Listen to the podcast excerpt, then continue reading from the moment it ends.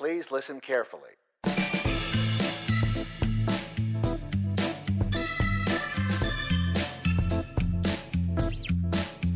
And now, live from the attic that smells like a basement in McKinney, Texas, it's the Assuming Positions Podcast, featuring two guys who know better and do it anyway Kevin and Mikey.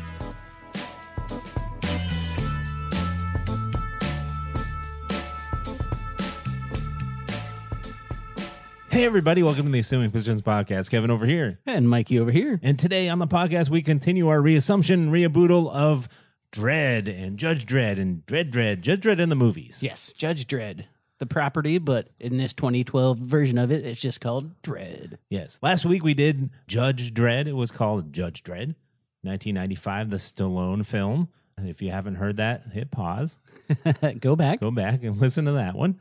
And I believe that we both gave it four out of eight slices of pizza with one topping of your choice. Yeah, one plain topping. Yes. So, was did you say you think that's your lowest pizza rating you've ever given anything? I think so far. Yeah. There may be, I'd have to go back to research and see what the other ones are, but I think four is my lowest so far because Yeah. I, I tend to love most things. Yeah, we'd have to look back and we keep exhaustive records. We don't. Uh, so, uh, but today we are doing the reboot, I guess, because the first one would be the original. True. So this is a reboot, even though I mean it's made by different people, but that doesn't matter. I think Clash of the Titans was probably made by different people, Yep. too. So I guess reboots are reboots always technically made by different people. I guess so. Yeah, but there's an interesting question with this reboot because normally when they reboot stuff, they sort of keep the same story.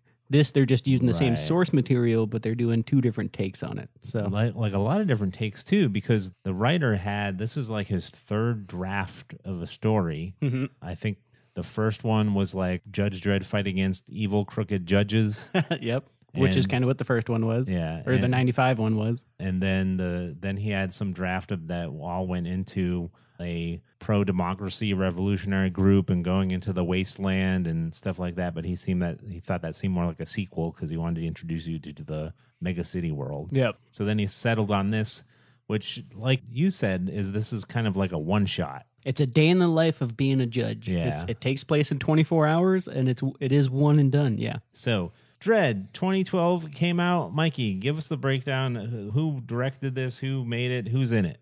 The director is Pete Travis. Who? Yeah, it, he's not a real big name, but uh, I would say the thing I know him for that I enjoyed was a movie called Vantage Point. But beyond that, there is really isn't too much. But the star is the writer you were just mentioning, which is Alex Garland. Uh, he wrote Ex Machina. He wrote Sunshine, another great sci-fi movie where they have to go restart the sun, and then he wrote Dredd, which what you were talking about. He did a couple drafts on it. He, he was a writer on it since like 2006, so it's been in kind of development hell for a little bit. But he he got his vision finally on the screen with this. So props to Alex, Alex Garland, And it stars uh, one of your favorites, Karl Urban, one of my one of my build a crew picks. Absolutely. as Dredd himself, who never takes the helmet off because he understands it's a it's the difference we were talking about. That's we it. talked about the difference. We're gonna jump right into stuff, jump all around. You can hang on. That's it. It's going to be a bumpy ride. and, but in the uh, the '95 one, we talked about how that was made in an era of Hollywood Yes. where Stallone can't not have the helmet off. He has to have the helmet off. Did I do? I know I did that negative probably. I didn't double negative myself. Uh, so, would you go to see the moneymaker? That's they, it. They came to see Stallone. They came to see the face and hear the voice, so I got to show the face. But we, as we discussed in our last podcast, that's not true to the comics at all. It's more like Mandalorian. The, the helmet should never come off, Right. which I saw mentioned as like it makes the law faceless, which is a, like an inten- intentional theme from the comic books. And I was like, oh yeah, that's smart. That makes sense. So that's why the helmet never comes off. So it, it's always like the the faceless law enforcer. But they did it for this movie. We never see Karl Urban's beautiful face, No, not at all. just his permanent frown. his per- perma frown. It also stars Olivia Thirlby, who is what you what did you say was we're watching this with not Scott, and he's like, "What do I know her from?" I thought I called it out. I was actually wrong. I thought she was one of the, the girls from a gymnastics movie called Stick It, which I'm now admitting to seeing, but I'll still cop to it. Turns out it's a it's a lookalike. That's not her, but she Oh. was in Juno and an old sci-fi movie called Darkest Hour. I don't know if Oh. you ever saw that. It's like electric aliens that take out people. But she's been in like B-list stuff. I guess this is her first sort of A-level thing. So I'd argue that this movie's A level, but um, but also we have a very familiar face in Lena Headey, yes, um, the Queen. Queen Cersei from Game of Thrones. Oh, yes. And then a lot of people I don't recognize except for General Hux is in this. Yeah, Donald Donald Gleeson, Domhnall, Don Donald. Dom Domo. Yeah, you got to have the brogue to say his name right. But D O M H N. How do you M H N? They it's, they like wrote the brogue into his first name. Domhnall. Domno. Domno Gleeson. That's him as the clan techie, as the little nerd uh, robot boy that hacks everything. Yes, he does a great job. That's who's in it, and then a whole bunch of other extra people who I didn't recognize any of them Yep. at all. So a, a little less star power than the 95 version, but I mean, seems like a crew that holds up. Yeah, I would say that in general, the casting for this, not even in general, the casting for this is fine, perfect. Yeah. there's I nothing bumped me. We didn't. I didn't have any of the why is Deuce Bigalow in this movie? you know. Yep. Why are you wasting Diane Lane in this movie? He's just Why is Rocky going around shooting people? What's happening? yeah. It's, it was the '90s were a mess with comic book movies, man. Good gravy. But this one, it does seem like they're putting semi famous people, but they're filling out characters, people that can carry the weight of this dystopian, future, cursed Earth sci fi action, uh, ultra violent movie. Yeah. So we're just gonna kind of go through. We're not gonna go like scene by scene, but just the overall theme of this. The Yep. the interesting thing we noticed about this movie is that the other one had that good old fashioned ninety minute runtime. Yes. The ninety five one. In this one, they only tacked on five more minutes. That's it. And it's probably just for extra like production credits. Be like, here's who did all the CGI It's a for it. ninety five minute runtime. Mikey said it's his favorite runtime. I, I'll say it again: an hour and a half, perfect length for a movie. Whether you like it or you don't, you're like you're in and out. Hour and a half, done. So we're gonna kind of go through not step by step every single scene, but just the general. We'll use the structure of the film itself, Yeah, yeah. the plot itself to go through. So, and we're gonna compare and contrast with the other one. So it's good if you saw the other one, listen to our other podcast about the '95 one, That's true. because the whole point of a reassumption rebuttal is: was this one any good? Does it hold up? Is this one any good? Which one's better? What do we like about one or the other? The whole deal. Hot takes and opinions and assumed positions. So much like the 95 one, this starts off with a voiceover explaining the universe, the world. Yep. But this time it's Karl Urban as Dredd himself and not James Earl Jones. Probably because, well, Karl Urban can actually read. I don't think Stallone could have. I mean, can you imagine it? Sort of, is the world in the future? It's the year twenty one thirty four. the mega cities. oh my gosh. No, and they had a giant Hollywood budget, so get James Earl Jones in here. Why not? Yep. Get Simba? Was that his? Was that the dad's name? Simba was a Mufasa. kid. Mufasa. I was gonna say I was trying not to just go for Darth Vader. I was trying to go for the other one. The creepy blind guy from Sandlot. Yeah. This is CNN. so we get the and it's it was funny to me because it was almost the exact same paragraph of words. Absolutely. Same setup. Same Yeah. epilogue. Yep. Yeah, so it was kind of like, oh, well, how close is this going to be? We got the overarching kind of flow of the city, which I guess they filmed this in South Africa. So hmm I think that they just took Cape Town and then CGI'd it sprawly In the future, yes. because it looked to me, it looked very District 9. Yeah. Oh, absolutely. I see that. So, I mean, that's done there. So, I do love the sci-fi concept of like it's the future and it's the same cities and sort of structures and city grids that we know, but the only place to develop once all the land is taken up by the, all the people that are in these mega cities on the cursed earth, the only place to go is up. So now it's just towers and towers of people. I think Blade Runner did the same thing. Like Yeah. that's that's such a fun sci-fi trope. Ready Player One did it too, but so yeah, we get Mega City One again, which is a giant city with with towers of like slums and all that stuff. But as we're flying over the city, it, it sort of cuts to like the instead of getting the exposition, we don't show up with Rob Schneider as the comedy scene to say, "Here's the world," and we're going to explain it to you. It's more like, "Oh no, there's some bad guys in a van, and there's a car chase, and we're starting off with an action scene." So it starts off kind of with a bang for this one, and we learn about the one of the main premises of this movie, which is the drug slow mo. Boom, boom, boom. yeah, there's a drug that comes in a it comes in an inhaler basically. I have asthma. Everything's going smooth. Everything is do. It is slow. Yeah, it slows down time to one percent. This is there's more CGI in this movie, and this is where we get the main brunt of it. Is every time there's a slow mo scene, this is like CGI heavy. But I, I'm going to say it right now, I'm a fan of it. Like the effects they add to it, it's really colorful. It's really sparkly. I think I like the concept of slow mo and how it's used in this movie. It was uh, originally 3D, right? This when the movie came out. Yep, when it came out in theaters. So that that's what was interesting to me. That three. Remember when 3D movies had to be filmed in a way that they couldn't really ever show them in regular they always had to be in 3D. Yeah, and they couldn't really like they had to like convert it or whatever to make yeah. it back. And to then 2D. it always was weird looking. And yep, I just remember. I just have memories of uh, running to the store to get some magazine or whatever. Maybe they just had them by the counter for like the local TV station was showing like the 3D version of Creature from the Black Lagoon. Okay. And getting those red and blue things. And yep. they're going to show it on the TV at home. And so you get 3D at your house. Wow. Now you get hard plastic glasses that hurt. yeah. But we didn't see this in 3D. We just watched it on Hulu. I saw it in 3D. But oh. yes. But yeah, when we went to rewatch it, we watched it as a group on Hulu. Streaming now, so check it out. So I don't know how much there was little things like the the first little synopsis thing almost seemed like a nod to the original one. I don't know how much Alex Garland was trying to like put stuff in there if he was even bothering or if the stuff is from the comic book and just showed up in both places. But the f- original one, right, at, right, really at the beginning, had the kind of "I am the backup" thing. Yes. And then this one, we got Judge Dredd chasing the guys doing slow mo mm-hmm. in the little um, Volkswagen minibus or whatever that thing was. And, you know, they ask him if he needs backup, and he's like, no. But he doesn't say, I am the backup, just like it's implied, I am the backup. he is the backup. He doesn't need backup, and he's the only one that can get the situation under control. And then we see the, we get our first, they're doing a lot of showing instead of telling. So happy for you, not Scott. You like showing instead of telling. But he's just in pursuit of them. But then they hit a guy. Yes. Graphically, uh, Kersplat.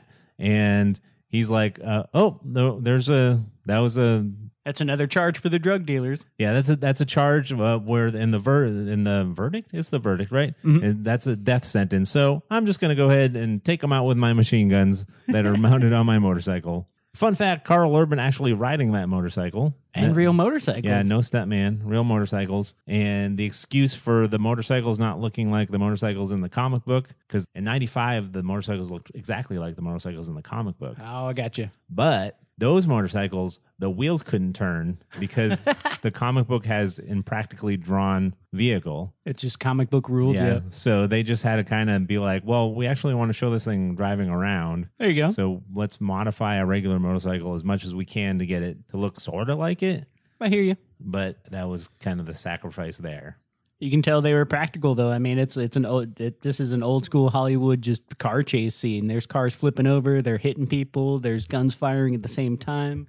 The soundtrack is great, it, and that's where we start. That's where we're digging into the world. They're letting us know that Judge Dredd is the boss. He doesn't need backup, and he's judge, jury, and executioner, and he's going to carry out his job. It's like, okay, we get that in two minutes. Good job. Yes, and they have him talking to Control and the big tower with the eagle on the side of it as a it's like a big eagle neon versus the building looking like an eagle. Yep.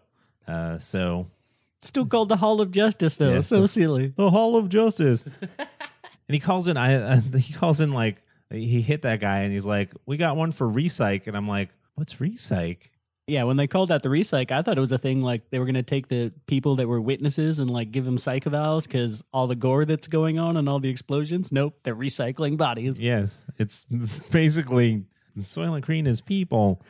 Uh, and it's funny because in the first film, 95, uh, they have that whatever the food cart going around, the automated robot food cart saying like recycled food is good for you. Oh, there recycled you go. food is safe. So it's a thing from the comics and it's addressed in both of them right up front. But this one was done a little differently than that one. But it's still the same vibe. That's Soylent Green. Yeah. They're making food out of people. Because there's too many people, I guess. Oh, there's so many. There's so many, and they're living in these buildings, which is where the chase ends up. We finally get the peach trees, which is the main set piece for this and the rest of this movie. But Peach Trees is this giant slum tower. Apparently, there's 8 million people in there, and there's 17,000 crimes committed daily. This is futuristic, sort of like giant apartment building. It's crazy. It is pretty crazy. Now, one of the things that here's my first critique of it. Let's go. The thing that I liked about the 95 one is it had that cyberpunk feel to it. Everything was very Neo Tokyo type cyberpunk Mhm. looking feel to it.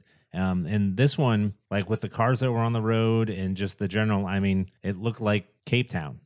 I get it. They didn't. I I, I kind of wanted more futuristic looking vehicles. Like the van that those guys were in just had like the round headlights, and they haven't had round headlights in vehicles since like the 1970s. True. So it just I don't know that bumped me because I don't know if they were going back to stuff in the comics. I'd have to like look at the comic because I know the comics started in the 70s. Mhm. So I don't. But it really just looked like they were like, what vehicles do we have hanging around here in Cape Town? Let's use those. And then a lot of the people in the slum, they weren't dressed any different at all. Now, I'm not saying they need to be in like, you know, Back my, to the Future shoes. yeah, and- mylar suits or anything like that.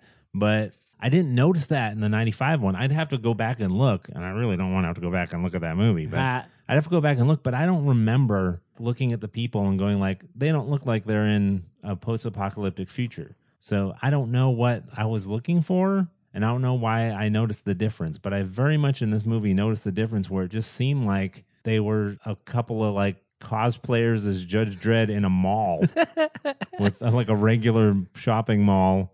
of Yeah. people you'd find at the mall today. Be like, Yeah. hey, yeah, here's a gun. You just stand there. Yeah, it didn't like I don't know what you do. I'm not a costume designer, but I know that there's things that you can do subtly that make it look different. That isn't like I said, mylar silver Yeah. jumpsuits or whatever. And I think that's the choice you kind of have to make at the start. You can either go Back to the Future, Blade Runner, like it's the future. We have flying cars, we have weird chips that go into the consoles, and people have futuristic haircuts and makeup and shiny plastic clothes. Or you could say, realistically, if we advance our world 100 years, what's going to change? The buildings are going to get taller. People are going to still wear t shirts and sweatpants, but maybe they're f- future material t shirt and sweatpants. I don't know. But to me, it seems like the realistic take on where we would be in 100 years rather than like, let's just make this look futuristic. Because like they, they do the same thing with uh, Judge Dredd's costume. Doesn't look like the Stallone costume we saw in 95. It looks like kind of what MCU is doing, where there it's it's it is a superhero, super body armor costume, but you could see cops in hundred years wearing something like something like that. I don't know. Yeah, well, that was a big knock that a lot of people had on this version that I didn't have personally. The costumes of the 95 version, other than the weird cod piece, pretty much look exactly exactly like what's in the comic book. Yep. And these didn't. And a lot, that upset a lot of people. That personally doesn't upset me because if I was doing this movie, here, this is what I'm going to say. If I, if I was doing this movie, to me, that uniform that Judge Dredd wears is a practical, like, dress uniform in real life Okay. but for uh patrol, patrol uniform it's not. And that's what the people creating this movie said. Mm-hmm. It's just not a practical patrol uniform. So maybe you put in the earlier scenes. You, you couldn't you couldn't really do it because they wanted to start this off with a bang. I don't know how you do it. I don't know if you have it. No you could do it because he had to go back to the hall of justice mm-hmm. after that to meet the rookie he was going to train His new assignment, yes. so they could have all been dressed in like their dress uniforms or whatever. Yeah. The when parade dress or whatever or it would something be called. like like, yeah. like when you're when you're in the Hall of Justice, you have to dress like this, and Yes. you could have had him dressed just like he is in the comic book. or just like Stallone was in 95. yeah, and then that's what the locker rooms are for. Is for it. changing out of your dress uniform and getting into your thing. Because Stallone kind of did it opposite. Stallone had them in some kind of like because he didn't want to have his helmet on. They had him some kind of crazy like dress uniform. He was dressed just like all the Justice Supremes or whatever. yeah. And then he put on that thing that looked like the comic book when he was going on patrol. So you could kind of do something like that. That would have been a fun detail, like, Yeah. like as like uh, Just yeah, not on the street clothes. That Just- that would have been a nice just- detail. Yeah, I think that would have been nice. But anyway, since we got there, we'll get to that. So after he takes these guys out, and that's taken care of, Mm-hmm. he goes and he gets an assignment. He's going to train a rookie. So we, it's almost like training day future. That's it. right? So this rookie he gets apparently failed all of her background thing. Like shouldn't be a judge, but But she only failed by three points. you know, But yeah. but she's a mutant and she has psychic powers. Yeah. And Judge Anderson is uh, from the Psy group in the comic books. So this is a character from the comic books. And like they make a few lines of reference to it later in the movie, but her being a mutant, they tie it into like the mutants we saw in the 95 version that are in the cursed earth like Yeah. wasteland part. She just happens to like I guess won the mutant genetic lottery where she still gets to look like Olivia Thirlby and also Yeah. have psychic powers and all of her limbs and fingers. Yes. So that's Yeah. awesome. Because she grew up near the wall. Oh, that's right. Okay. So I guess it's all irradiated. I guess the closer you are to the middle, the better it is.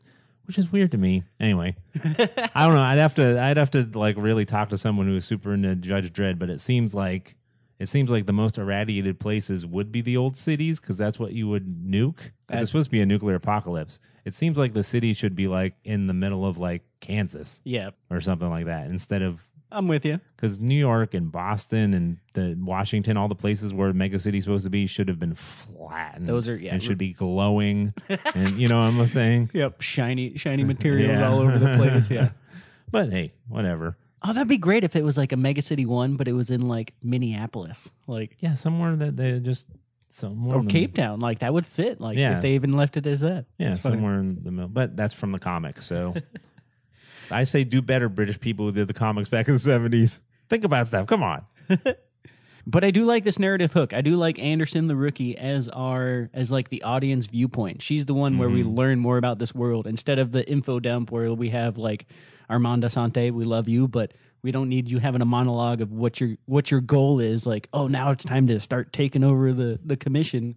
Now it's just okay. We're gonna learn along with the rookie and see what decisions we need to make when it comes to dispensing justice out on the street, which is what they do. They're sent back to peach trees to investigate the murder that happened after the hostage. All the action is connected, and the power levels advancing, and the tension is increasing. Ugh. Yeah, we learned that peach trees is the I guess they call these towers blocks, and peach tree is a block. Like you said, is kind of uh, designated. They said designated as a slum, Yeah. a level something slum. They don't explain these things. I kind of like that kind of thing in movies where they don't over explain, but they they sometimes movies can get in the weeds, right? Mhm. Over explaining stuff and just going into exposition just so you know what's going on. I like it better when they're just like if you're just listening to a conversation and Exactly. going to overhear stuff and you have to use context clues and just kind of figure out what's going on because nobody explains stuff like that in real life. Mm-hmm. That's what bumps you. This is like I'm in a movie now, you know, because someone's explaining things that they would never explain in real life. And saying the proper names of things that they're using, like nobody does that, or calling each other proper names. Yeah. Like in this movie, they never call the gun the lawmaker, and they never refer to the motorcycle as the lawmaster. That's just Yeah. it's something you get to figure out on your own. Right. You know, Oh, I'm with you. Level whatever slum means that there's different levels of slums. Use your context clues. That's it. Is this a bad level or a good level? Who cares? Yeah, it's like I'm I'm from sector 13. I come over from sector 9. It's like, okay, I guess there's multiple sectors, which Yeah. is like counties, I guess, and that kind of works. Yeah, sure. Exactly. That's it. Yeah, and we know one of the sectors is near the wall because that's where Anderson was from, and that's how she got mutated. What is your take on her power? So we learn early on, and it comes up a few times in the movie, but she's telepathic. Yeah, she can. She's read, an read- empath? she can read minds, and she can actually access. She can like get in there too. Yep. She can get in your brain. So, man, psychic powers is the classic. I've always called it the magic of sci-fi Mm-hmm. Because that's what like Star Wars is. The people don't realize, but you know, there's telekinesis and stuff. It's like pushing and pulling, and it's all in the mind. And, Yep. and stuff like that. I mean, force lightning can more, like, but still. but basically, sci-fi. If you're looking for a kind of magic element, it's usually psi powers. Yeah. Often enhanced by cybernetics or whatever, like Neuralink type Elon Musk stuff. Or mutations in, th- Yeah, in or this case. yeah. So I have no problem with it. Okay. What about you? Because I could see somebody complaining that like having telepathy is sort of a narrative cheat, and I just want to uh, like I give props to this movie because it does have telepathy in it, and it does show up on a recurring basis. It's always like it's power leveled really well. People use it against her, and there's limitations to it. Like that's why she doesn't wear a helmet, so she's weaker out in the field. And she can't really read Judge Dredd and what he's doing because of the helmet. Yeah, you know? yeah, yeah, yeah. So I thought they did a really good job of sort of tampering it down for being a I don't know overpowered superpower. Yeah, and from what I've seen in the in the comics, most of the psyops people don't wear their helmets. Most all the judges j- keep their helmets on when they're judge judges. Yep. But there's psyops and there's other special groups in there like the justices and stuff that don't wear helmets. So they're not just all helmeted people all the time. That's like D and D balance, though. Like it interferes with your powers through either you're weaker without armor and you get to Yeah. use your power, or you have armor and you don't. Oh. You can't use the sword because the metal messes with your magic. See? can't wear armor because the metal. messes- Yeah. Oh, smart writing here.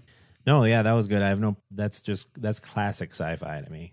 But yeah, now we're at with Dredd and Anderson with his rookie in tow. Now have to go back to Peach Trees and investigate the three bodies that have been thrown over the balcony. Oh, jeez, Louise. Yeah. Um. This. This.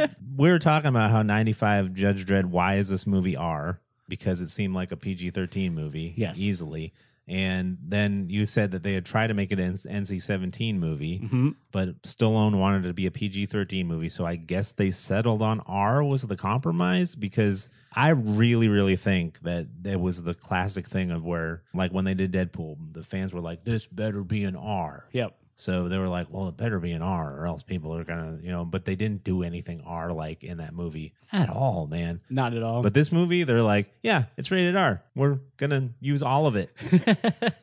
it's it's so weird that they're both rated R because this movie absolutely takes full advantage of it. Like you could tell the same narrative, like maybe they were shooting for R and ended up NC seventeen because it's only a few scenes away from that. But oh yeah, this is this is the ultra violence that is in the comic books and done to a a, a, a new unique level for this movie. I would say. Yeah, like, they used the, they, they made sure a lot of the times people were getting shot that that person had just ingested this slow mo drug. so you got to see the ultra violence in slow motion. Yeah, you get to see every little bit, every little detail. I mean, that was pretty. It was pretty neat. I thought, as far as I see, it's kind of interesting because a lot of people get upset about violence in movies and yada yada and all that stuff. But I always look at it from the technical point of view for some reason. I don't know why, but like eh, anything I'm watching, like, oh wow, that's the fact that like that dude really isn't getting his face blown off Uh, yep. but they made it look like it you know you know and that that stuff amazes me how they can do any of that stuff even the practical stuff that they do too like saving private ryan they, they, you know had like found an amputee if they needed an arm off and but they make this fake arm that looks like his arm's off It's I- visceral, yeah. yeah it's crazy No, I'm with you. Uh, Like I, I come from it from like being a horror movie fan. Part of the reason you watch horror movies is like, how did they do that? And like, oh, look at that effect. Like, you know, it's all makeup or CGI or whatever, but it's still like, oh, they did that in such a unique way. That same goes for this movie. Yes, they do do a whole bunch of slow mo, and so you get to see every little detail. But as far as death scenes in this movie, I don't think I've ever seen a similar death scene in any other movie. Like you get to see people's like heads explode and bullets go through cheeks, and and like it really gory, but really uniquely done. Like it's just interesting to be like, oh, I've never seen something like that. yeah but it's at peachtree we're introduced to the mama clan Yes, and we get to see queen cersei we do. with a scar and being all scary and stuff. Man, she's. Does Lena Headey ever do anything nice? I'm like, I mean, as far as roles, I haven't seen a lot of her stuff. I don't think she's in any rom coms. Yeah, because I only know her from Game of Thrones, which Yeah. everybody knows. But she was also uh, the wife of Leonidas in 300, the old Zack Snyder movie. right, who told right. she's the one that authorized him to kick that dude into the well. Right. Everybody knows that scene. That's Lena Headey as well. I think she's just always the boss babe in everything she I know, does. right? I know. Wow. But they gave her a gruesome backstory. They show that she is the villain that she has worked herself up to be. yeah. She, she, apparently, there's a pleasure district in Mega City Yep. because that's where she's from, the pleasure district, which has all kinds of implications to it. But It almost seems like a nod to Blade Runner. But anyway. Yeah, I, maybe maybe it is. But anyway, yeah, she was cut up in the face. Reminded me of uh, what was that? Unforgiven? Was it the movie? Oh, yeah. yeah. Yeah. They The cut- old Western. They cut on her, That's it. That, but see, that's that's bringing that trope back, and it sort of gives you a, it's an immediate audience connection to be like, oh, she is she has trauma because it's She has trauma, and actually later on we'll get to it. It it kind of saves Anderson's life. It does. Yeah, because of what happened to her. That's really good. Now, I want to say writing. Well, it is good writing, but cause and or ca- reasons, good reasons. I don't know what the technical term I'm looking for. Themes, yep. Yeah, Tie, make- tie-ins, ties- connections. Yeah, it just makes it makes it makes sense because sometimes you're like, Yeah. why would you not just do that to this person right now? I'm going to jump ahead, but we're still talking about Lena because I love her character, and this is one of the first scenes she really gets to come out, and I love it so much. I just want to spotlight it. Is that so? Anderson and Dredd are there. They're investigating three bodies. They're arresting people, but one of the people they end up arresting is uh, Mama's right hand man. So that causes conflict and catalyst. But then Lena Headey puts the building into lockdown. Mm-hmm. Right, so blast shields come down like they're in DefCon 10, I guess, for futuristic numbers. Oh, wait, mm-hmm. is it lower number for DefCon is bad? anyway, so yeah, DefCon 10, blast shields come down. Lena gets on the PA and she's like, Attention, people of this building. There are two judges in here. If anybody kills them, I will not kill you and all of your family. Nobody leaves until those judges are dead. It's like that's sci-fi Thunderdome. That's like ultimatum over the speakers. Oh, such a powerful scene. And the person who helps her take it over is her hacker that she's got on her crew. Labeled as Clan Techie in the cast. Clan, that's all he's called. He That's doesn't all- have a He name. doesn't have a name. Oh wow, Dom Dom Gleeson. We're, I'm just going to call him Hux. Just Hux, it's yeah. easier. Hacker Hux. Hacker Hux with his cool cyber eyes. Now here's now here's the this is something that I think would have helped me with the and not looking cyberpunk enough. Yep. He's got cyber eyes. He Okay, does. that's great. I think that's what would help the people walking around the mall area or wherever, just the people walking around, Mhm. is like give them a little goofy haircuts. Maybe I don't know.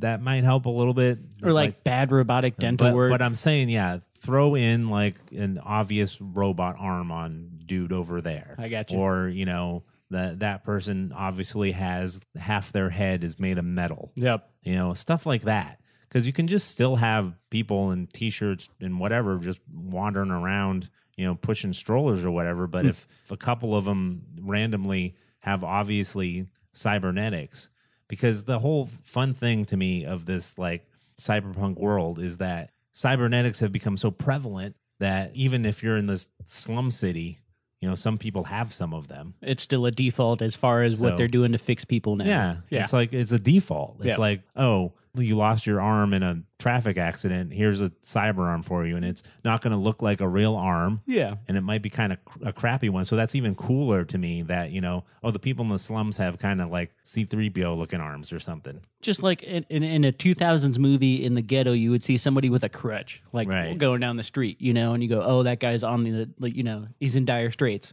You'd just, like you put a robot leg there and be like, oh, that's old model robot leg. Yeah. He must be on dire straits. so I I'm just you. wanted, I just wanted to see more, a little more of that, a Oh. little more cyber stuff. I, think that would have it. helped me be like, oh, they just pulled people off out of the mall in Cape Town and threw them in this place. But benefit over the '95 movie, it's actually diverse extras. Like they didn't just go, they didn't go to a frat house and be like, "Hey, you want to be in a sci-fi oh, movie?" Yeah. Oh, let's kill everybody. Yay. Ultra violence. Oh my gosh. That is a thing in the lockdown. Now that Lena has made her proclamation over the PA, we now know that there's all kinds of gangs in this block. Like it's officially, it is a slum building. There's a whole bunch of different types of people crammed in here, and all these different clans come out and, and head after Dredd and Anderson. Man, it was uh, one of the th- crazy things too is that when they initially went there to look at the bodies, there was like the, I guess, part of the the buildings, these blocks. Mhm. There are officials, I guess we'll call them officials that are there, Yeah. who run things because they to take over the building and put it in lockdown, they kill a whole bunch of guys in some kind of control room. That's true. And then when the Judge Dredd and Anderson show up, they're met by some kind of like medical clinic officer guy. Mhm. Yeah, he's on like I'm, I'm from the med bay level 72. Yeah. Yep. Mm-hmm. So, and I guess he's kind of acting as a coroner, basically, in this case, for the bodies that were thrown, skinned, and thrown off the roof in slow mo. in slow mo. But when Judge Dredd is like, okay, we have to take ourselves to a place that's defensible and on our side. Yep. So we're headed to the med bay. And they get there, and the dude's like, nope, I'm not letting you in here. But he should. I mean, the justices are the law, aren't they? The people in the right, and he's like, "Dude, this is war. There are there are no sides. Like, I love you, but I don't love Yeah. you." Sorry. But he basically was like, I don't think you're going to make it out of here. Yeah. You know, because he doesn't know it's Judge Dredd and his psychic friend. He's just, it's a judge Yeah, and some girl without her helmet on. it's a cop and somebody that really wants those cops to not be there. Yeah. Yeah, was like, I'm just So- gonna hang out here. But that's a, a, this sort of a tangent. But that's something I do enjoy about this movie. The '95 Judge Dredd, we get the whole world built. We get we figure out who the judges are, but then the whole like conflict is bureaucratic conspiracy and like underpinnings and evil people trying to do things in the shadows in the background. This is actually like the judges going out there and taking care of criminals and crime and like having gunfights and all that stuff. I don't know. right. Yeah. Well, like the 95 one, I even said it kind of looked like the prequels. It's like the prequels. There you go. It's all like high level government stuff. The senator said this, and then the chief judge said right. this. And this one is more like the original Star Wars, where they just kind of mention the Senate, and you're like, okay, I guess something's happening. I don't know what's going on, Yep. but you're dealing with this farm boy. Yeah. So yeah, I know some people like the prequels, but which one's better, really? Come on, right? The high level, uh, yeah. When you're dealing with Judge Dredd, that's one thing you're right. This movie definitely does better. It's it's dealing with Judge Dredd's work, what Mhm. he does, Yes. what he's doing, and all that high level bureaucracy stuff. uh, It seems like that's a different. uh, It might be in the comics, probably. If the comics been around for so long, you end up getting into those things. But when you're starting off, hmm really that's not really where you want to start off unless it's some kind of specifically what it's about Yes. but that's judge dredd is a street cop like stallone said at the end of the movie I'm just a street cop. I got to get back out there. Adrian. i'm gonna get on my motorcycle where the wheels don't turn Not in this movie. They used real motorcycles. yes so yeah but and then basically it's just the judges trying to survive for 45 minutes or however long There's a couple slow mo scenes in there. We get to see uh, a whole bunch of artillery and weapons come out. This is great for this movie. We get to see the lawmaker again using incendiary rounds, yeah uh, stun rounds on little kid to show that the judge has a little bit of heart, you know.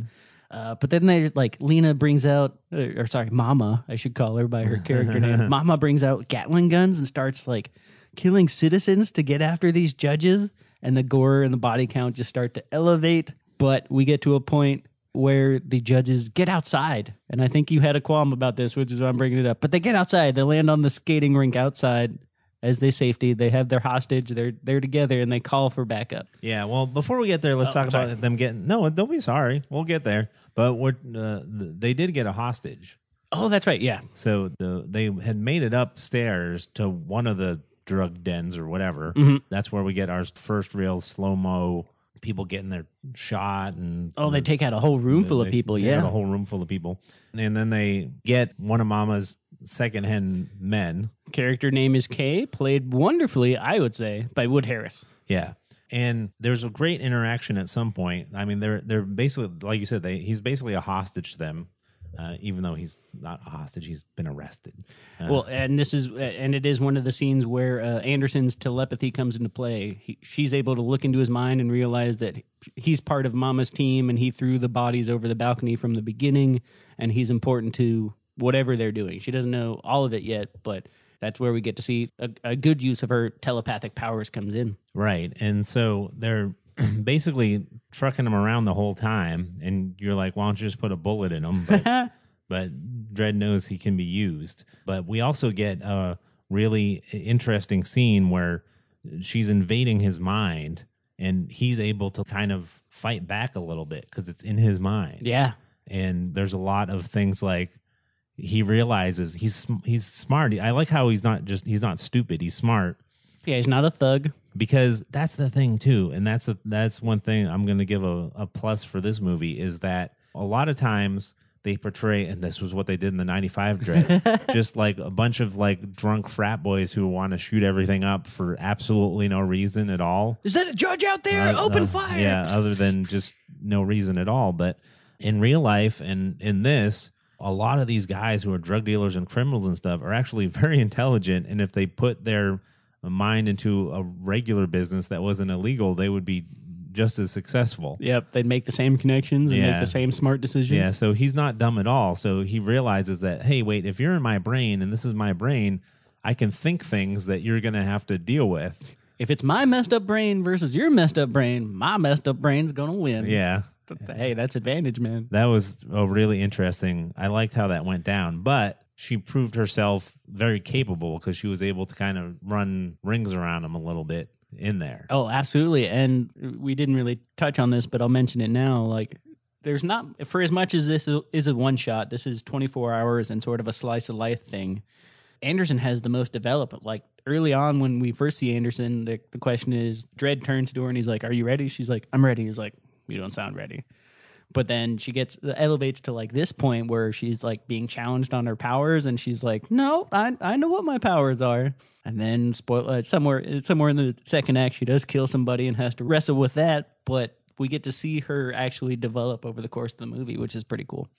Yeah, she uses that. She uses her powers too. That's what you're saying. There's a there's that scene where she uses her powers that they're being pursued and they're in a hallway and they they manage to like lock them in this hallway. Mm-hmm. And so they're like, "What the heck do we do? You know, what's going on?" And she's like, "I'm going to get in this room over here because I can I know that person's name in there using my telepathy." And she's like, "Open the door up, Jenny." I don't know what that the person's name was. Uh, yep. So she's like, "Okay, someone I know's out there," and open the door up and, "Hi, I'm a judge, and I bamboozled you, and oh no, I shot your husband in the face." That was such a nice twist. Like, I call that as clever writing. That's the balance to her telepathy. So, yes, her telepathy was like a MacGuffin and it got her out of the situation. It's like, oh, how convenient that she knows who's in this door as they're being pursued, you know?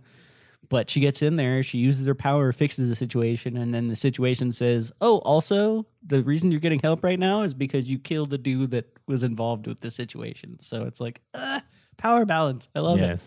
But now going back to where you were, as you said, there, there, there's a lot of action, there's a lot of fighting, there's a lot of cat and mouse stuff going on. Mhm. then she brings out these crazy depleted uranium Gatling guns that just blow the whole block apart, killing tons of innocent people. And uh, they end up like escaping onto a skateboard ramp that's built on the side of the building. Yep. Seems so dangerous if you screwed up. I guess how far would you have fallen? Just you know, Oh yeah, like if you Where's- miss the ramp, yeah. be like, "Oh, there Where- goes my board," and. I think I might have killed somebody on the street. or you just go, oh, "Where's Timmy?" Well, he was trying to do a half three six eighty. I don't know any of the skates. What's some of the terms? You play the Tony Hawk game. Yeah, he did, he tried to do a 900 and he ended up doing an 18,000 all the way down to floor number 1. yeah. Now we have to befriend a new Timmy. That's how it works. oh, Timmy. Props to the director though. He set that up. He showed the skate park like when they were doing the overview of the building so you knew it was there so it didn't just show up later in the movie. It was like, "Oh, that came back. They showed that." Kind of like Chekhov's gun stuff. Now you said I had a problem with it. I don't. Did I? What, what did I say? I don't remember now. Well, it, you could you could go either way on this. So they get outside. The whole point is they're in lockdown. It's a bottle episode. There's no in or out until somebody dies. Yeah, and they had to get outside, so they were able to call for backup. And they do call for backup. Yeah. So the question was, if they call for backup and they they have comms communication, why not just stay there? Yeah, that was that's what it was. I don't know why they didn't just stay there because there's just one hole in the wall, Yep. and it seems like you'd be able to just defend it if people were trying to come through it. Like just go on either side of the wall. It's and valid, You but- aim high and I aim low, and if anyone comes through, we blow their heads off. That's true.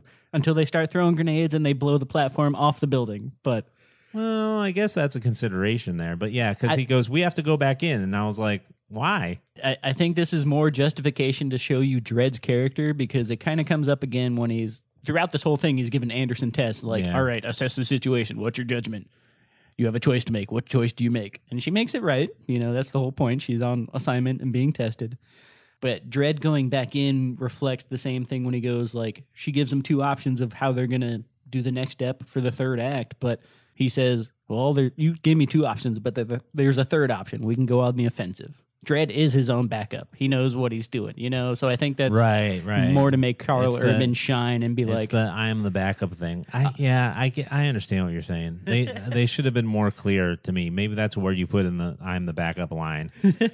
Yep. Should we wait for backup? I am the backup. Yeah. Oh, that would have been perfect. If if it was like I see two options, we do this or we stay here and wait for backup, and then he goes, "There's a third option. What's that? I am the backup." Cue rock and roll music. And I then- mean, futuristic and then he- uh, and- Skrillex music. And then he goes in there. I don't know. Hey, that's what they end up doing anyway. So Yeah, so I don't know. I would have stayed and defended the hole, but you're right. They could have thrown grenades out there. I don't know, but yes, It's you're, kinda like you're saying- also right too. He's Judge Dredd, It- so it- he's going to go back in there. it's it's the same argument. Like, why didn't the hobbits take the eagles and just you know fly over Mount Doom and drop the ring? It, it's a different story. Yeah, It wouldn't turn out the same. yeah. But yes, they do go on the offensive, and then Mama was convinced that they had to be dead, and they weren't. Nope. So it was like, what do we do now? And she's like, call nine one one, and you're like, hey. Wait, Judge Dredd just called for backup. Mama called for 911. What is going to happen? And then we see there's a couple of judges outside who are Judge Dredd's backup, Mhm. and they're like, "Open up!" And then we this is where we find out that Hux isn't a willing participant. Yes. 'cause She's got that weird sickle shaped knife in his doughy belly button. It's like a crocodile Dundee blade. It's like, that's not a knife. This is a curved knife. I'm going to stick it right in your belly button. Yeah, and tell them that they can't come in. We're having a problem. And he's just a hacker enough to do it, and he, he gets away with it for a little bit, Yeah. but it's really just temporary. And then a whole bunch of other judges show up, and you're like, oh, wow, what's going on now? But those judges get let in, and we're like, what's going on? And they and as they walk in i think this is an interesting thing is that like they're assessing the situation and they sound like how judges should sound but the dialogue they're using and the way they're talking it's like something's not quite right about these judges. Like they're they're saying everything they should be but there's a weird tone to it. I don't know. Yeah, maybe well. I mean, I, what was obviously not right to me was they told the other judges to take a hike, oh that's it. And you're like, why? But okay, but it seems like as they were assessing the situation it was more instead of stating what they were seeing it's stating the story they were going to go with because Right. they're on the take and they're here for a different reason yes, they show up and talk to Mama, and they're like, yeah, it's going to cost you a million. a million credits And then this part I liked because this part was very comic booky and like it's gonna cost you a million. And she's like, a million, it's one judge, and they're like, it's Dredd. It's Dredd. they're showing. I mean, they are telling because it is dialogue, but just with that one line, they're giving you the implication of people know who Dredd is. Well, they, the other judges do for sure. they know his reputation. I mean, he's still alive after two acts of this movie, so absolutely. So then the antis really Judge Dredd proved that he could take care of the Mama clan isn't really effective against. They gave their best shot and couldn't take him out. Yes. So now he's gonna what? How can he do against other judges? Yep. Other judges, and while this is going on, there's the further twist that because they had their hostage Kay and, and Anderson, Kay actually gets the best of Anderson and she becomes the hostage and he takes her up to Mama. So now it's Dredd on his own against this, he doesn't know it yet, against these backup uh, corrupt judges and trying to fix it all that way. Yeah, and we have the very creepy, you know what this clan's gonna do to a pretty girl like you type thing, and you're like, oh no, oh no. But then they get Anderson up there, and because of everything Mama had been through, they're like, you're not doing any of that stuff to her. Yep. Just throw in that room for now. I'll decide what to do with her in, in a minute. There you go. And it makes so much sense because there's so many, you know, there's those James Bondy things. Oh, They- absolutely. They, they make fun of it in the uh, Austin Powers movies. yeah. They're like, why don't you just kill him Yeah. right now? just right here, just take him out. yeah. No, I'm going to put him in his in his low security room and just let him sit there Yeah. and think about what he's done. yeah. But I mean, they gave a good reason for why that would happen. Yeah, it- because mo- again, like you're saying, we said this with Kay, but with Mama as well. For as much as she's like the tragic villain or the tr- the traumatized villain, she's still smart. She's still making decisions in her best interest. Mm-hmm. So Yeah, well, know, and that was a moment of uh, what happened to me. I don't really want to ever happen to anybody else. So there you go. just throw her in there. And then, then um, we got one of my other problems here Let's go. is where we get the fun. Now, I, I don't, I don't know from the comic books. I haven't read them enough to see what happens. That we learned from the '95 one. You grab a judge's gun, and you can't use it. It's coded to them. Yes, In the '95 one, you get electrocuted. In this one, it detonates. it detonates in your hand. It detonates in your hand. I don't know which one's the right one from the comic book, but basically, what happens is that the other judges once they show up, they're like, "You're just gonna have to kill that judge that's in there." Absolutely. So they're like, "Okay," and then Kay's like, "I'll do it. I'm gonna do it."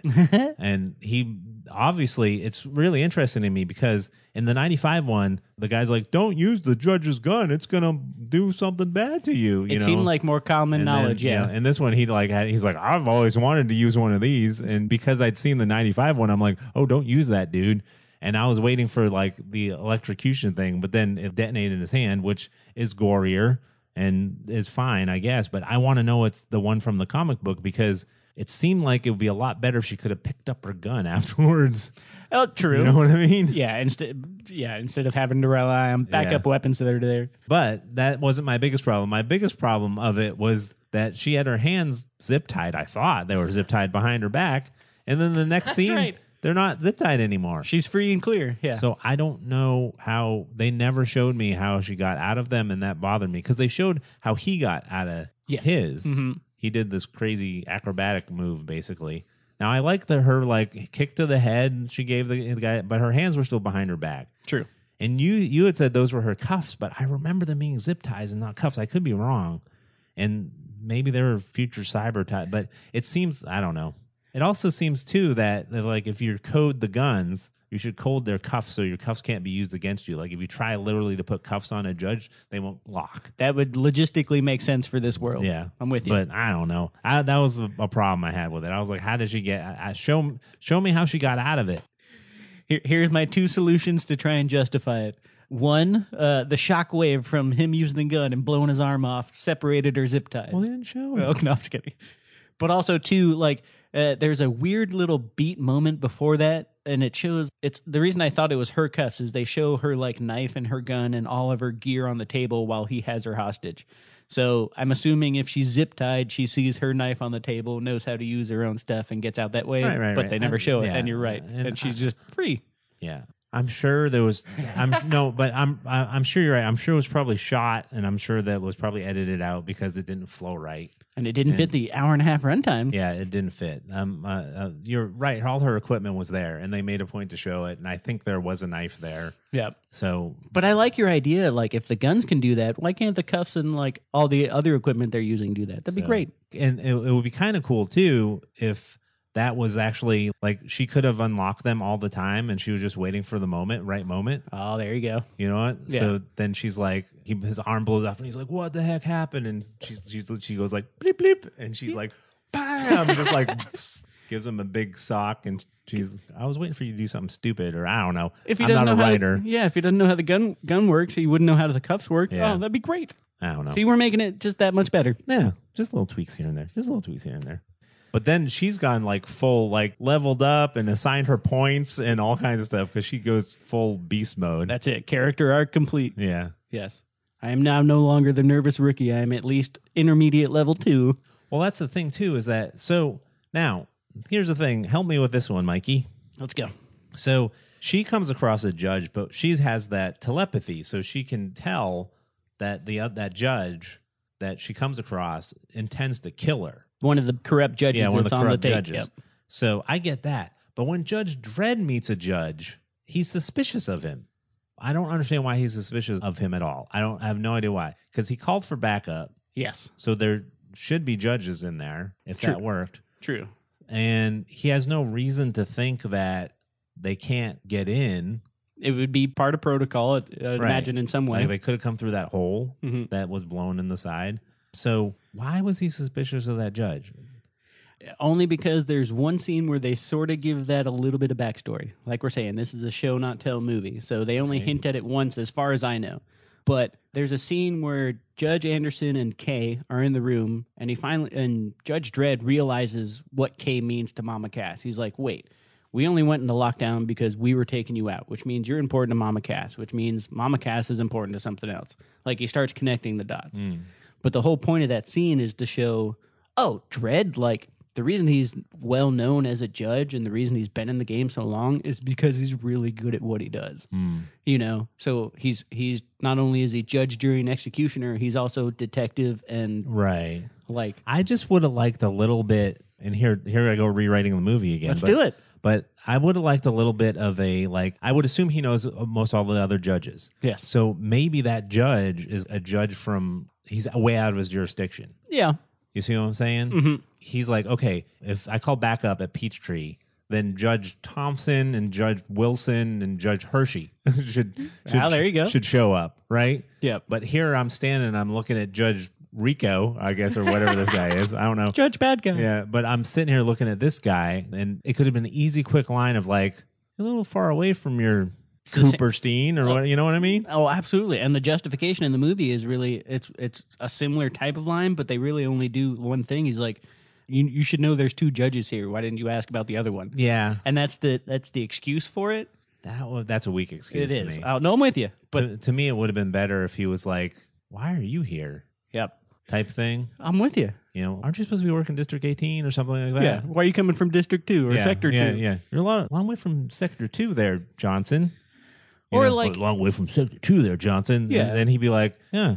When a judge is, he could could say something that was way too personal or not proto, like a judge in need. I needed to come help. You know, something that would just Yeah, a, a, a little bit more over the top of oh wait you said the exact wrong thing instead instead of it kind of hinged on Yeah. intuition like did you kind of say the wrong thing it's like no you obviously said the wrong Yeah. thing I'm with you know, that's that was a problem I had. Uh, it, it ties into what my one of my problems with this movie is okay so Anderson doesn't wear a helmet for her powers she can't really get a sense of who Dredd is because he's wearing a helmet Mhm. like for as much as she tries to connect to him she can't but she comes across the female version of the bad judges that are on the take Mm-hmm. and immediately uses her powers to know that she's a bad judge. I'm like, uh, you can't do that. Like, it's got to be one or the other. Yeah, But a small qualm.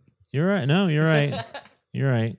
You have to get that helmet off the bad judge somehow. Exactly. Narratively. Yeah. Uh, Yeah. like, it, she loses and in a blast, and they walk up and actually like link forehead to Yes, forehead. Something like that. Yeah, something like that.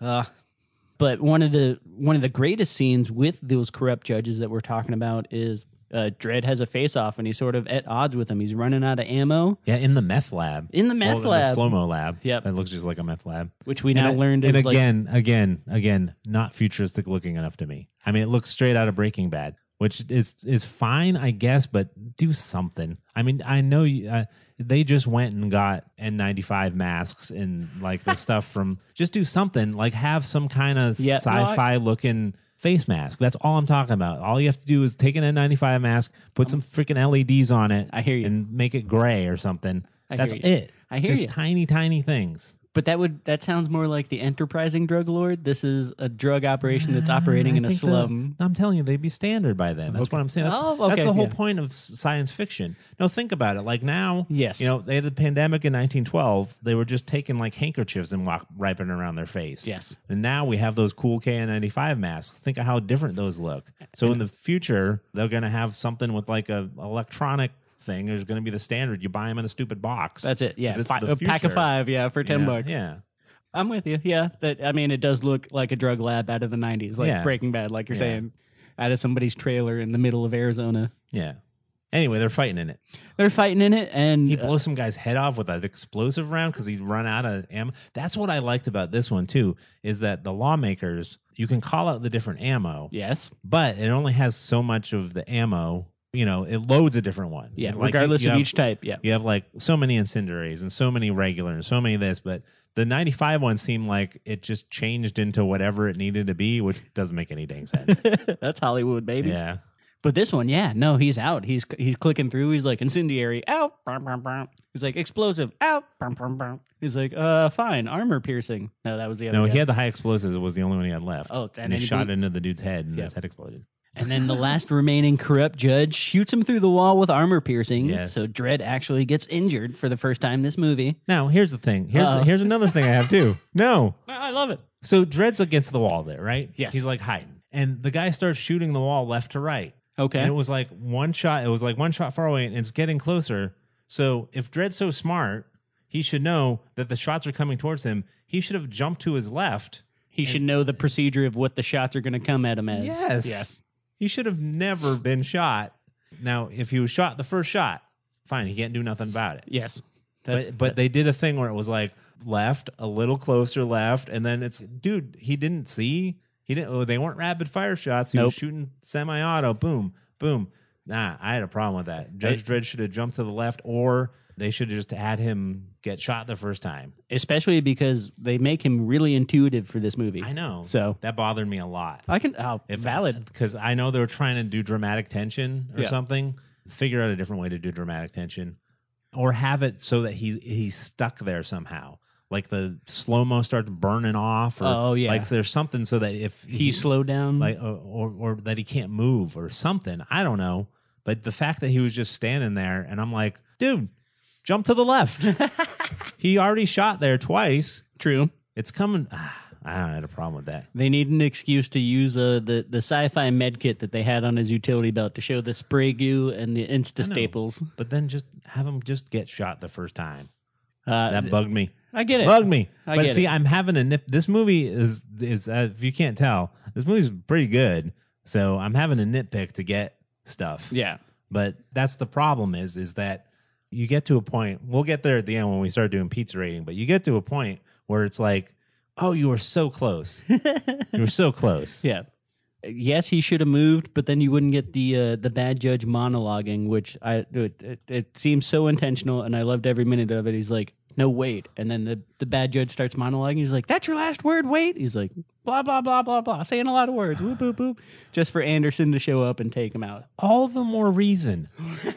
no, all the more reason for him to intimately know who that judge is. True. Well, those judges are. Yes. If they know him so well, how come he doesn't know them at least a little bit? So, you know, it'd be like, oh, I know if this is Judge Thompson, I know that I can get him monologuing if I tell him to wait. There you Because go. that guy will never shut up. Anytime we're in the break room, that guy never shuts up. He always has a comment about every dang thing. you know what I mean? He rambles for at least two Yeah. minutes if you get him going. So Yeah. all I got to do is get him going. Yeah, Yeah. I hear you. So maybe that's what it was. Maybe he just knew. Hey, so That that's that's called that's called headcanon. I'm just gonna make that headcanon. He knew who that guy was. Yep. So he was like, Oh, Johnson, wait. wait. Like, you know those people. They always have a comment on every dang thing. that's it. Hilarious. But he got him monologuing. I love that whole bit. And that could have been that could have been where you inject that's one of the things too. Where's the humor in this movie? It's not there's nothing funny about it at all. I'm not saying it should be funny, but there's never there's never even a light moment at all. It's very, very serious the entire time through.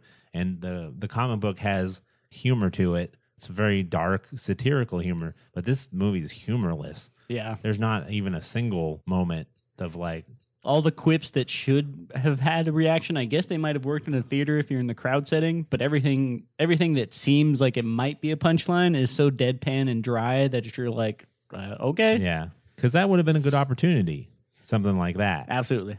and so maybe it was meant to be played that way and the guy just didn't play it that way because it could be really funny if he's like wait and he's like because he didn't say it like you said it you played it better than he did Fair enough. he didn't go like wait No, yeah. really those are your last words you know that's that's very marvelly Yes. where and they could have it just you could have never had it anywhere else in the movie and if you just had it at that one spot i think it would have been pretty good I'm with you, and and I also say I think it's an overcorrection that it sort of is a flaw against it. Like, I guess they knew that 1995 was uh, bad because it was too silly, too action comedy. They sort of overcorrected to make it less comedy, but should have kept a little bit more in there.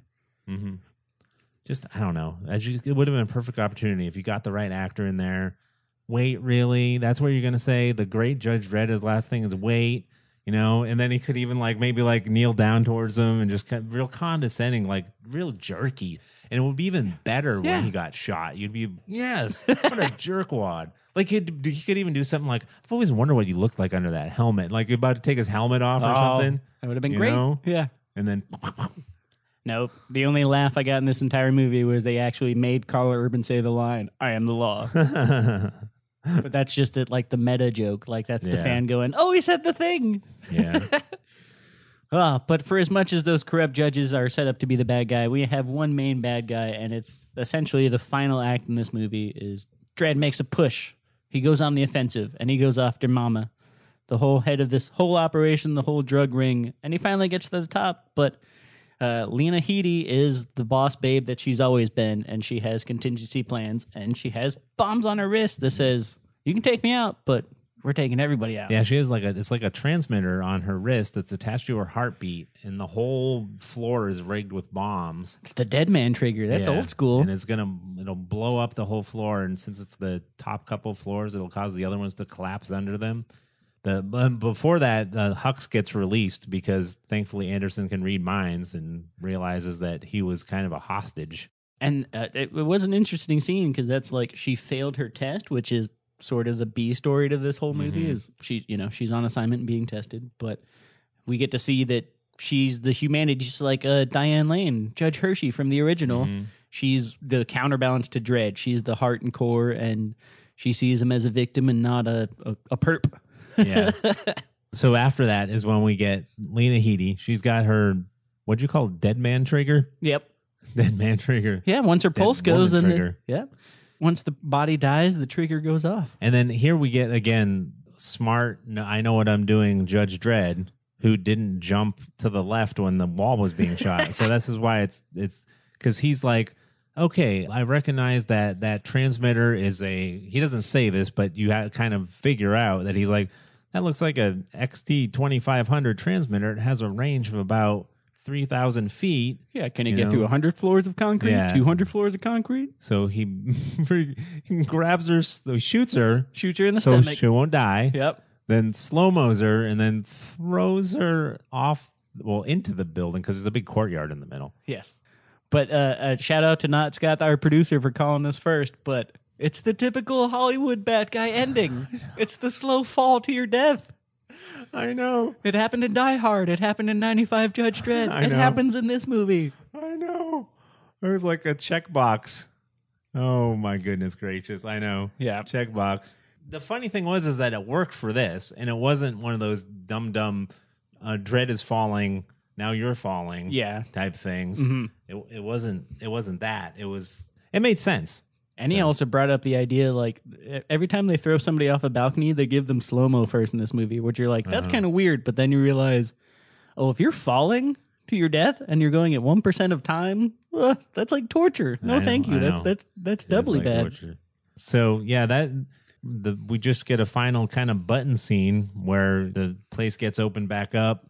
Anderson and Dredd are down there, and Anderson hands over her badge. She's like, I know I failed. I can't do this. I'm Yeah. I'm not cut out for it." she lost her weapon. That's a fail. that is automatic fail. So, and then the um, Justice Supreme or whoever that was, they don't really ever say. You just Mhm. know it's a superior of Judge Dredd. That's which I kind of like. Again, we kind of like. They're just like deal with it. There's this woman's in a uniform, and Judge Dredd has to answer to her. And he's being respectful, so I guess Yeah. that means she's hired. She's top brass. And she's like, pass or fail. And you're sitting there waiting. Is he going to say fail? No. Judge Dredd learned something himself, too. He grew, too. His heart grew two times the size that day. And he says, pass. Oh, which should indicate a sequel, but that's still up in the air. Yeah. Well, the problem with this movie is it cost 45 million to make and made 41 million in the theaters. Yep. Had a little bit of a second life in home video, but is now considered a cult classic rather than a box office smash. I think it would say it's fair to say it broke even, maybe. Yeah. There are talks, though, of a TV series Oh, being done. Whether it would be Karl Urban in a TV series, I don't know, but that's the way things are going nowadays. Sign me up. I have a soft spot in my heart for Dredd as far as a property goes. And oh man, I, I've seen. I think I've seen every police procedural TV show that's on there that, that's been put out there. If you combine those two things, oh, I'm I'm in front of the boob tube. Absolutely. So I smell a pizza. Ding dong. Our pizza is here. And generally, the pizza is here means that's the end of the podcast. But for when we're doing a reassumption, the pizza is here meaning we need to do a pizza rating. How much of the pizza are we going to eat? What pizza is it? Yes. Out of eight slices of pizza, eight being the best, zero being the worst. I don't think we've every anything ever zero. No. What, Mikey? You go first. I, I'm, What real is- quick, I got to contemplate what I, I'm trying to think of what I would get zero slices of pizza, but that's a probably a question for a, a future podcast. Yeah, we might have to do. Um, we did the eight slice of extravaganza. We might have to do the like the one slice extravaganza. Is it one or zero? I think one is the One, yeah. You can't have no pizza. You have Yeah. to have at least some pizza. even a. yeah, I'm not even gonna say. I'm gonna. I'm not gonna say any brands. But yes, But like movies you walked out on, books you stopped. Oh, that'd be. Uh, Yeah. uh, we're brainstorming, but that'd be great. Uh, my pizza rating for this movie is no surprise. Uh, I, it probably came through in me describing the scenes that I loved, but uh, this was the fifth time I had seen this movie, watching it with you and not Scott. and I love this is a perfect action movie. This is in, falls in the same category of movies that are like Mad Max Fury Road or John Wick or the recent the movie Nobody with Bob Odenkirk. It's all it's just hour and a half. Put popcorn in your mouth, watch people die in creative ways, but also get some cool guns and some sort of backstory. So perfect action movie for me. Eight out of eight slices.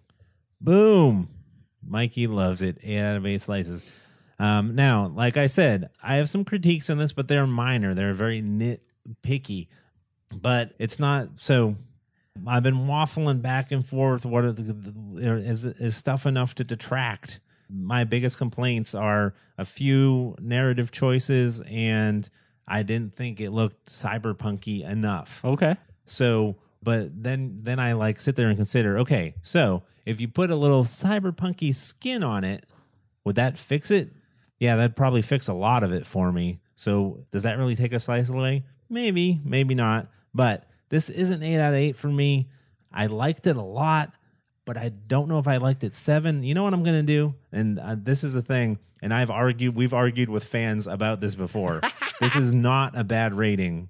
This is not a bad rating at all. I'm giving it 6 out of 8, but supreme. Ooh, all It's- the toppings. It's six out of eight with all the toppings on it. This is not a bad movie. I would definitely watch it again. Those two slices coming off are basically the. I want it to be more sci-fi, just a little more of a sci-fi sheen on it, Okay. Uh, yeah, And- no, I get you. and I want that. I want someone to do the humor that people love in the comic book right. So Especially with the way Marvel's doing things, Yes. like you, it's it's possible. Right. So I, that's what I want in there. I want that extra two slices that are missing for me are the the funny moment slice and a bigger sci-fi skin slice. But six slices supreme, it's not a bad rating. I like it. I have one final trivia question for you as Mm-hmm. we get to our end. This is the one final thing I want to bring up. So I have the official body count for this movie. Oh wow. And I thought that just to wrap it up, here's a fun little game. It's under 200, but I want you to give me a number. How many? What's the body count for this movie? okay, let's see. Um, there's a guy that the I'm gonna I'm gonna do hash marks. There's the guy that was hit, and then then there's the the three. Were there three or four guys in that car? And then If you're listening at home, you can place your own bets. Say them out loud in your car. Say them out loud in the bathroom. Okay, so you, said play it's under what? Under 200. That's the, the only hint I'm giving you. Did you give you the range? Okay. Um But there is a final body count for this movie. under 200. That makes me think it's over 100 then, which seems like a lot, but or am I just I setting guess you so. up? I mean, the they a lot of people went in that the thing, but man, there was machine guns taking Yeah. out whole floors. now is this this is actually seen on screen deaths, Yes. not assumed. Nope. Okay. And seen like laying down bodies. Yes, confirmed body count. Right. Um the, oh geez, what was Rambo? Um I'm going to say uh, 111. Holy crap. Okay, so Kevin says 111. I'll give the audience a second to get their own guesses in because here comes the official number 102. You were so close. Oh, yes. Oh, that was great. So, yes, official body count for this movie 102 bodies. Wow. I wanted to put a whole bunch of ones together. I, all right. Wow. That's fun trivia. So, we want to know what your pizza rating is for Dredd 2012.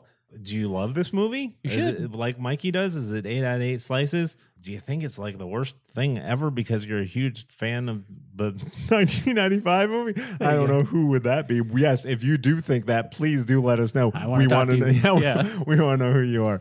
You can send us a Gmail, uh, assumingpositions at gmail.com. Dot com. I always ask Mikey what format he wants to hear the Gmail in. Last week, I think we had an all points bulletin. Uh, same theme again because I love it. I mean, it, you got to call in the 1034. Let us know your uh, your location, uh, the perpetrators. Yes. Yeah, get- what your problems are, and we'll try and address it as a judge Send a message into control at the Hall of Justice. at the Hall of Justice. you can also hit us up on our social medias at Assuming Pod on Facebook, Instagram, or Twitter. We also want to thank you guys so much for listening. And we want to thank Not Scott Production for our equipment, Jazz Our Free Music, that guy Brad for our announcing. We hope you guys have a great week. Go watch a movie because they're fun. Court adjourned. Go. Well, we can't do the voice because uh, Karl Urban had a normal voice for the whole thing. Maybe we should just say, I have the law. why don't we just say, go ahead and smile. Yeah. Go ahead and uh, smile, Judge Dredd. yeah, turn that frown upside down. You've been frowning for an hour and a half. That's gotta hurt.